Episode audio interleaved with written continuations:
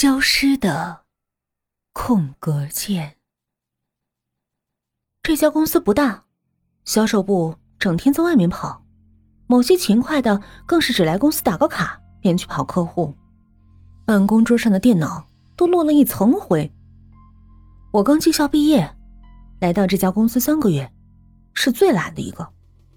夏天喜欢赖在办公室里吹空调，作为爱美的女生，在太阳下奔波对皮肤很不好，所以这个季度我选择靠吃底薪度日。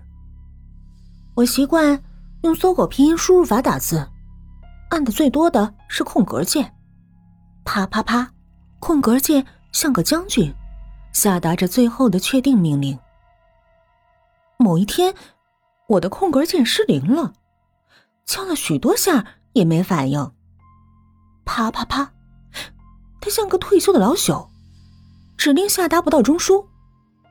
他坏了，就像鼠标点击次数达到五六万次便到了寿命一样，空格键也光荣的寿终正寝。真没用，我埋怨了一句。好在是台式机，换个键盘也并不麻烦。我想，这废键盘可用来种草。草籽儿从按键的缝隙里发出芽来，一丛丛像绿巨人的头发，放在办公桌上一定很拉风。第二天我带着一包草籽儿和一小瓶营养液来到公司，奇怪的是空格键不见了，键盘上留着一个长条形的空缺，像一张怪脸在拉直了嘴巴笑。我环顾四周，一如既往的空荡荡。这谁呀？无聊的去抠一抠坏掉的空格键。我向后勤部申请的新键盘，第二天就下来了。缺了空格键的坏键盘，依旧可以种草。铺了草籽儿，喷了一层营养液，我继续半倚在办公桌上浏览网页。二十一寸的窗口不大，放眼却能看到整个世界。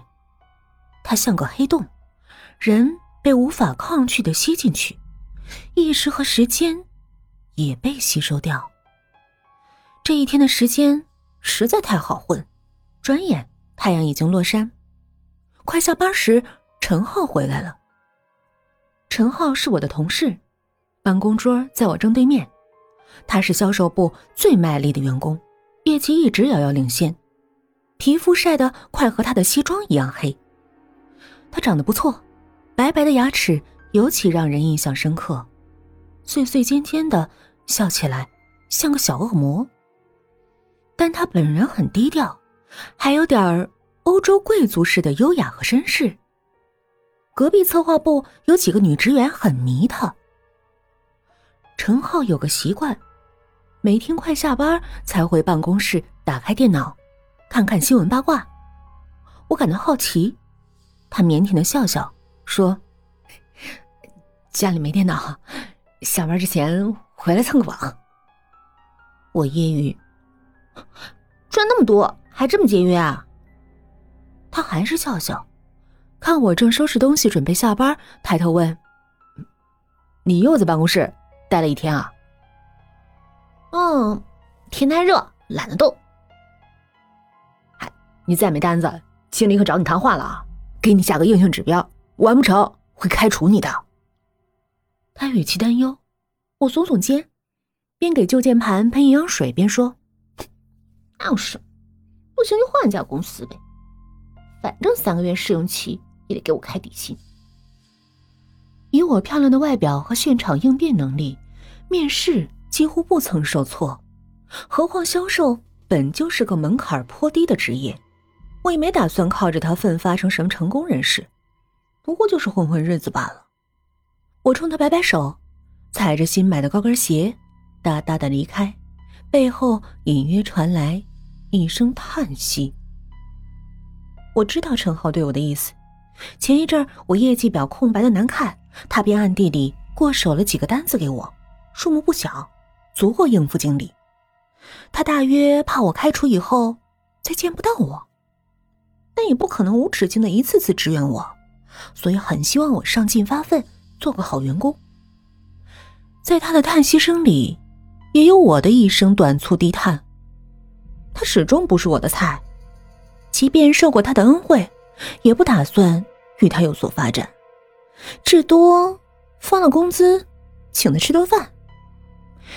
我要找的人，不仅要爱我，还要爱得起我。从公司走到公交站，要路经一个工地。在建的这栋十层高的大厦，本是座烂尾楼，被弃置在这儿已经五六年了。不知道哪个开发商又接手下来，说要化腐朽为神奇，打造一个地产神话。神话造不造得出尚未可知，噪音和尘土倒是铺天盖地。夏日里，喝着蝉鸣让人烦躁，最让我不悦的是，每每走过那片被蓝色钢板围起的工地时，头顶便有东西丢下来，有时是块嚼过的口香糖，恶心地粘在头发上，有时是不知名的碎屑，带着加速度砸在我细嫩的肩上，瞬间起了一片红肿。更多时候是明灭着的烟头，鬼火一样飘飘摇摇地掉在脚边。我若抬头，便会看到几个戴着黄色安全帽的建筑工人，站在近似废墟的灰色高楼里，双臂拄在没有玻璃的窗口上，高高的打起口哨。他们口里用方言喊着什么，我听不清楚，那些声音不怀好意的在空荡荡的楼体框架里盘旋。病态。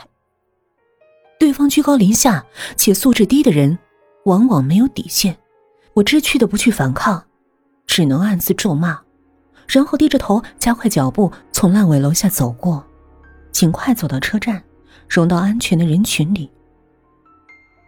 等了将近半小时，四零三路公交终于进站了，一群人蜂拥而上，最后上的那几个人会被车门和里面的乘客挤成人形的饼，肢体扭曲着紧紧地贴在玻璃上。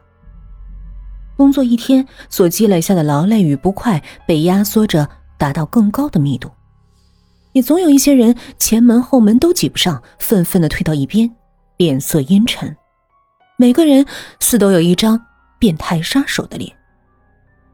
负重的公交像一只不自量力的火柴盒，鼓鼓囊囊塞了两盒火柴，它在这黑色的路面上滑行着，好像随时都会擦出火花自燃起来。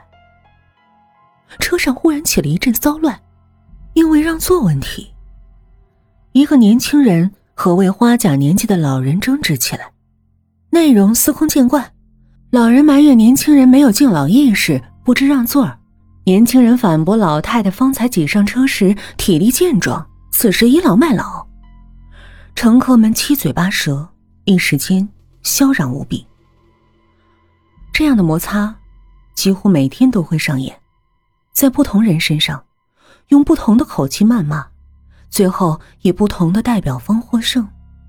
今日你还是看客，明日或许便是众人围观的主角。在失去自己的安全空间时，人的情绪变得脆弱，轻易将自己所处的道德层次暴露无遗。我恨极了这种生活，也恨极那些无用而素质低下的人。一盒火柴同时点燃，火柴盒会不会爆炸？它炸飞的时候，无数的肢体碎块会像喷出压力筒的彩纸一样，纷纷扬扬的好看。我皱眉看着一切，心情糟糕。心情糟糕时，难免会有些恐怖的暴力意识，流星一样瞬间闪过。夜里下了场雨，于是第二天气温降了几度，没那么炎热。我的草籽发芽了，沿着键盘的缝隙努力向上探头，缺了空格键的位置放进去两个迷你的陶瓷人偶，盆景就这样生成了。约了陈浩傍晚下班请他吃饭。选择这个时机是因为新一个月的业绩审核又该开始了。